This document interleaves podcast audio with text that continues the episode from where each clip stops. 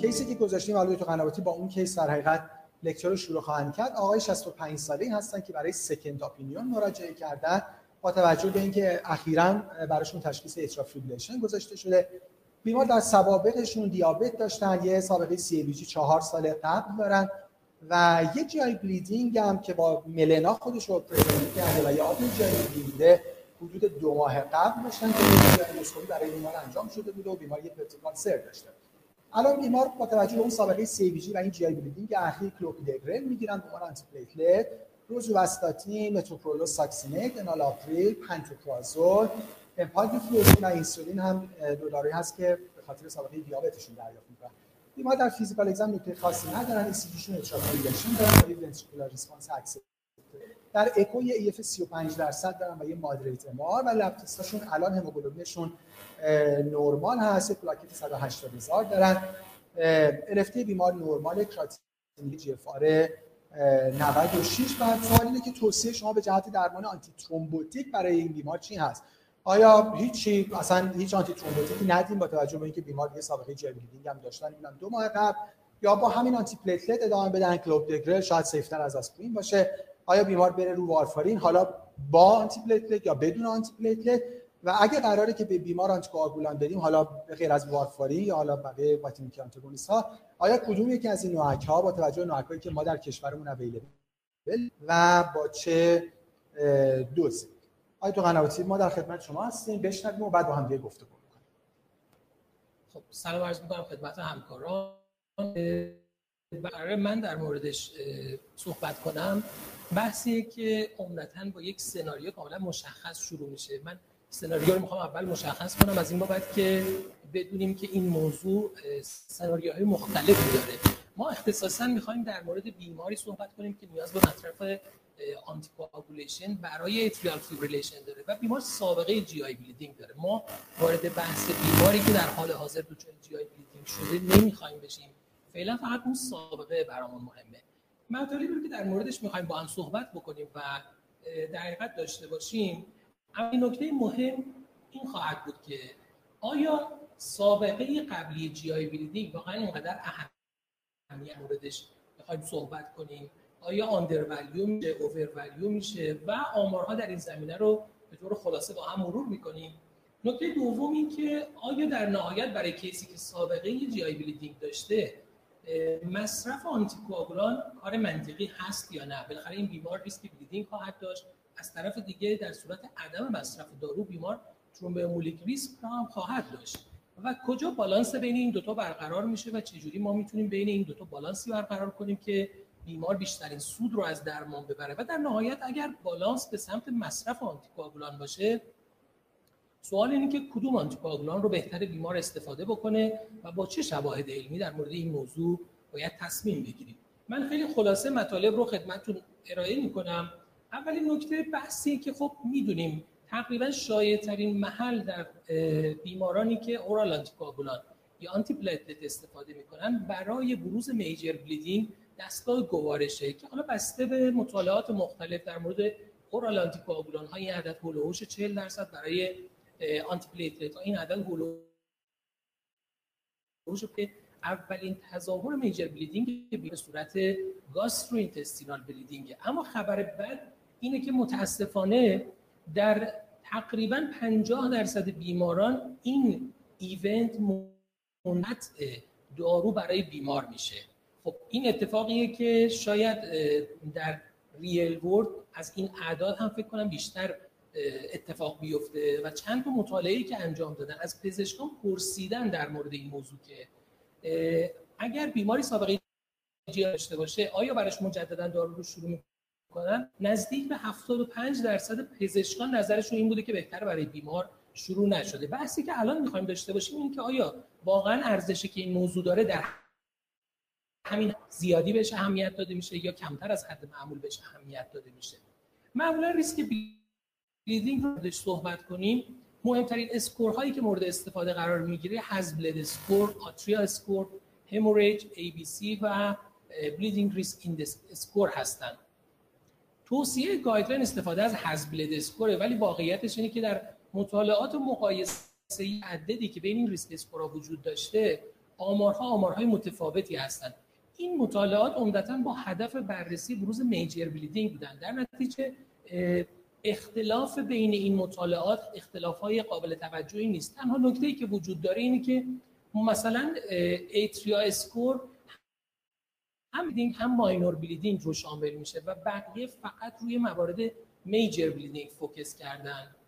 ولی این score ها اجزاء مشترک زیادی دارن. یعنی سن بالا جز مشترک در تقریبا همه اینها هست. سابقه bleeding در همه این risk score ها وجود داره. تفاوت هایی هم دارن ولی موارد دیگه ای هم هست که تشابه هست. از جمله سابقه liver abnormality kidney abnormality همه اینها تاثیرگذار روی ریسک خونریزی بیمار. ولی اگر دقت بکنید می‌بینیم سابقه major bleeding فقط یک score ه و در تمام این risk score ها بیمار حداقل باید سه یا دو score رو داشته باشه که به عنوان high risk برای bleeding در نظر گرفته بشه.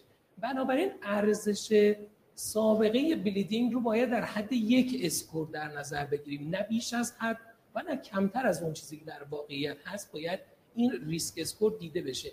البته risk score های مختلفی که وجود داره در مطالعات برای اشکال مختلف major bleeding هم مورد بررسی قرار گرفتن که ما در مورد اون هم خیلی صحبت نخواهیم کرد. نکته مهم دیگه ای که وجود داره اینی که در بیمارانی که با indication stroke prevention و systemic emboli prevention دارن آنتیکواگولان استفاده می‌کنن.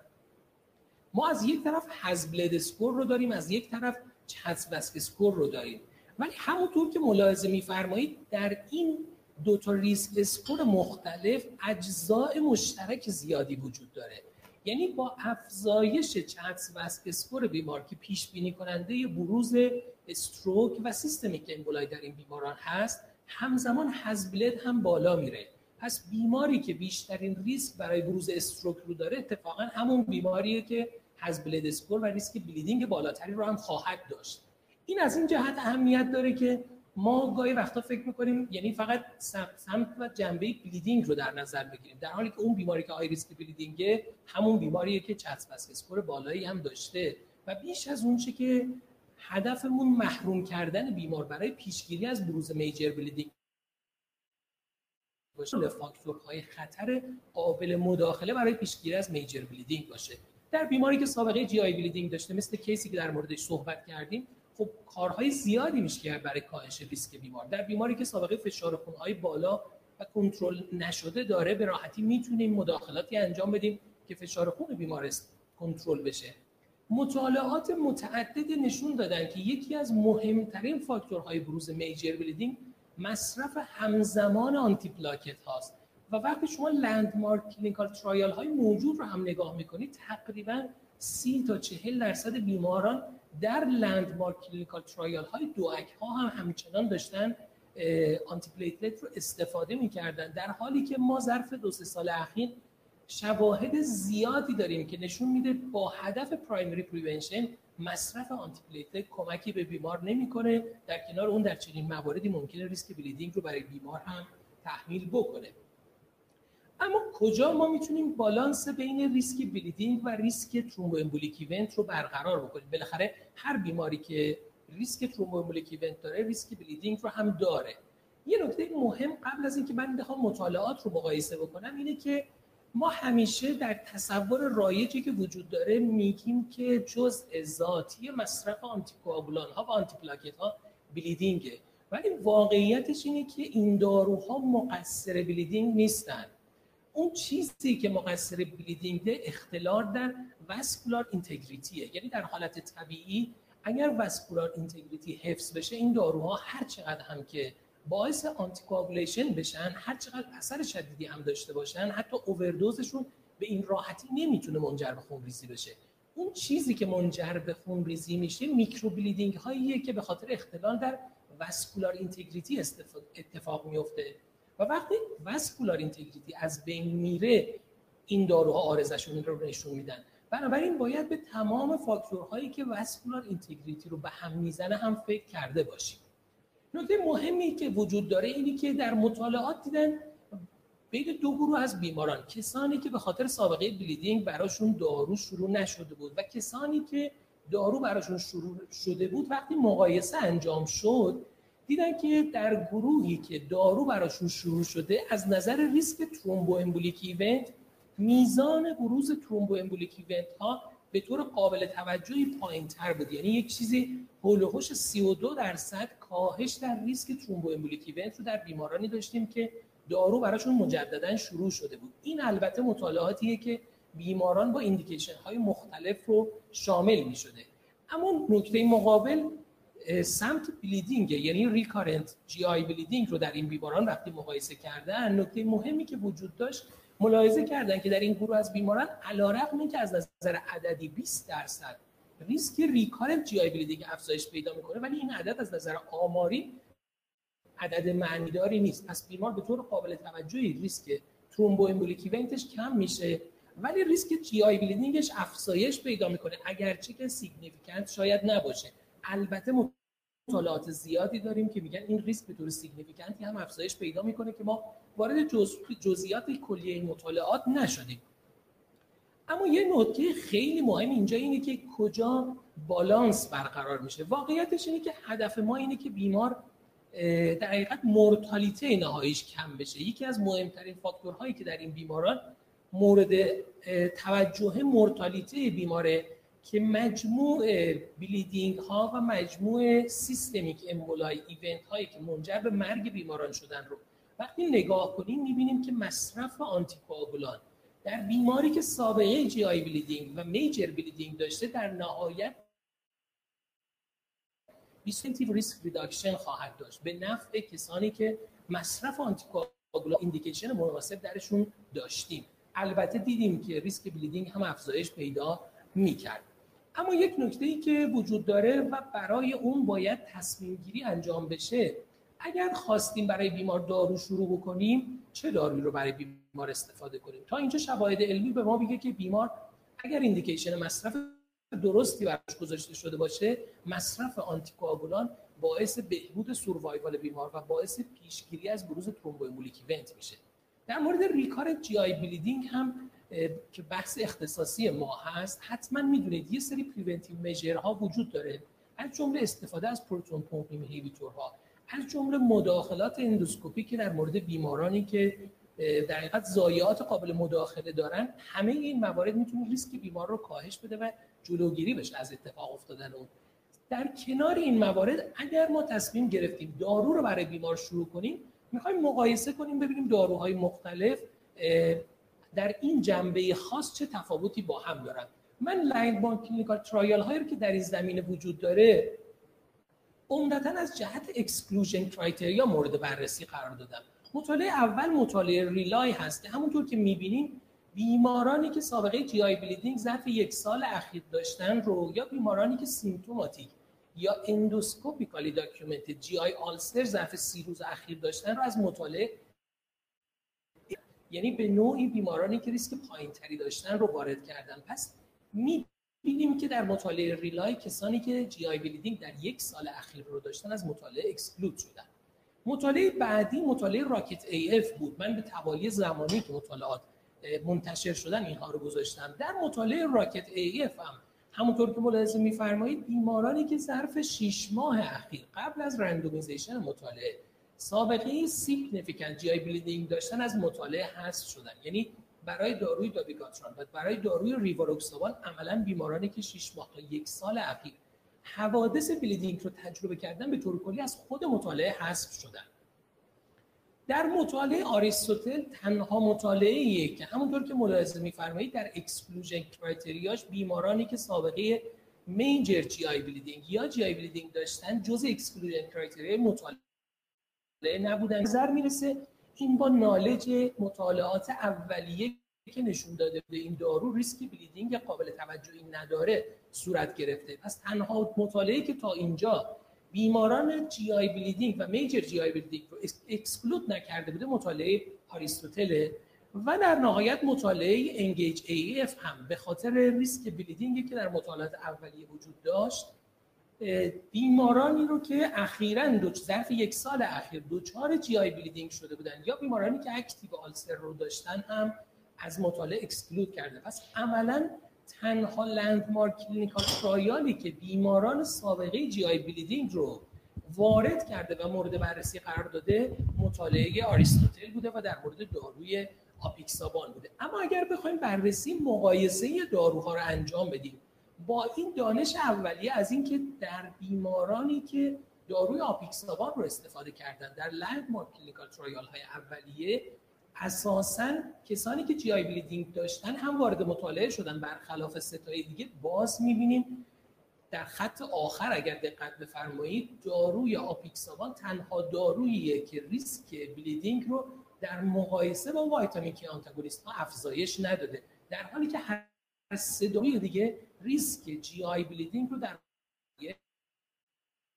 افزایش اون رو به رنگ نارنجی در آوردم. بقیه مواردی که به رنگ سبز در آمده مواردی هستن که به نفع داروهای DOAC بوده که باز می‌بینید از نظر پیشگیری از stroke از نظر بروز hemorrhagic stroke از نظر all-cause mortality و از نظر major bleeding نتایج مطالعه ARISTOTLE به نفع مصرف داروی apixaban بوده در کنار efficacy قابل توجه profile safe رو همین دارو برای بیماران داشته.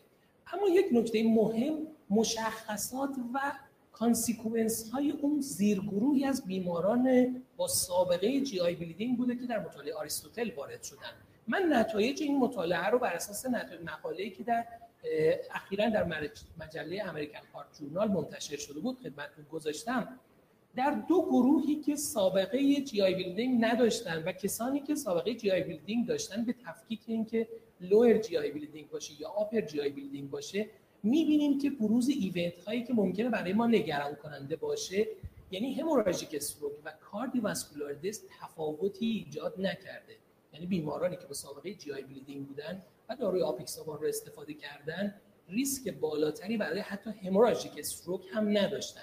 نکته مهم دیگه ای که اینجا وجود داره از نظر safety profile هاست که تنها تفاوتی که وجود داشته بیمارانی که سابقه upper GI bleeding داشتن در مقایسه با کسانی که سابقه upper GI bleeding نداشتن risk bleeding و major bleeding رو تکرارش رو داشتن که این هم چیز دور از انتظاری نخواهد بود. بالاخره بیماری که risk GI bleeding رو داشته ممکنه دچار bleeding بشه چون score ش افزایش پیدا می‌کنه. ولی مهم این بوده که intracranial bleeding بیماران افزایش نداشته. یعنی همون event های GI بیماران بوده که تکرار شده.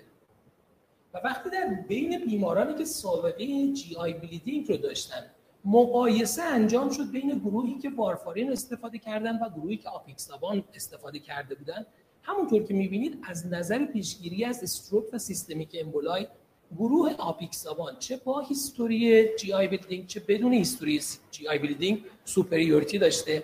از نظر hemorrhagic stroke گروهی که apixaban استفاده می‌کردن چه سابقه GI bleeding داشتن چه نداشتن نسبت به گروهی که warfarin استفاده می‌کردن superiority داشتن. همچنین از نظر all-cause mortality و major bleeding هم باز گروهی از بیماران که apixaban رو استفاده می‌کردن. چه سابقه قبلی bleeding داشتن یا نداشتن باز ریسک کمتر بوده. همه اینها به این نتیجه نهایی ما رو میرسونه که مصرف داروی آپیکسابان با توجه به مطالعاتی که اختصاصا در مورد بیمارانی که سابقه GI bleeding دارن انجام شده در موردش داروی safe یه و می‌تونه به عنوان یک گزینه درمانی خوب برای این بیماران مورد استفاده قرار بگیره. البته من وارد بحث پروفیلاکسی GI در این بیماران نشدم چون نیاز به حضور همکاران گوارش بود. اینکه اگر بیمار دچار این میشه مجددا درمان رو شروع کرد. من این مباحث رو هم نذاشتم اینجا چون باز نیاز به همکاری همکاران متخصص گوارش داشتیم و بحث هم خیلی طول می‌کشید. برای رسیدن به پاسخ سوال در مورد کیس مورد نظر من مطالعات رو به این شکل پشت سر هم گذاشتم. پس آقای دکتر موافق باشید بر اساس نتایجی که از مطالعاتی که ذکر شد گفتم من به شخصه به نظرم می‌رسه که اولا بیمار داروی کلوپیدوگرل استفاده می‌کنه که اگر anticoagulation براش شروع بشه قطعا باید اون قطع بشه و توصیه هم برای مصرف anticoagulation در مورد بیماران مصرف دارویی مثل آپیکسابان با دوز 5 میلی گرم BID ه که بهترین و safe ترین profile مصرف رو در بیماران داشته. Thank you.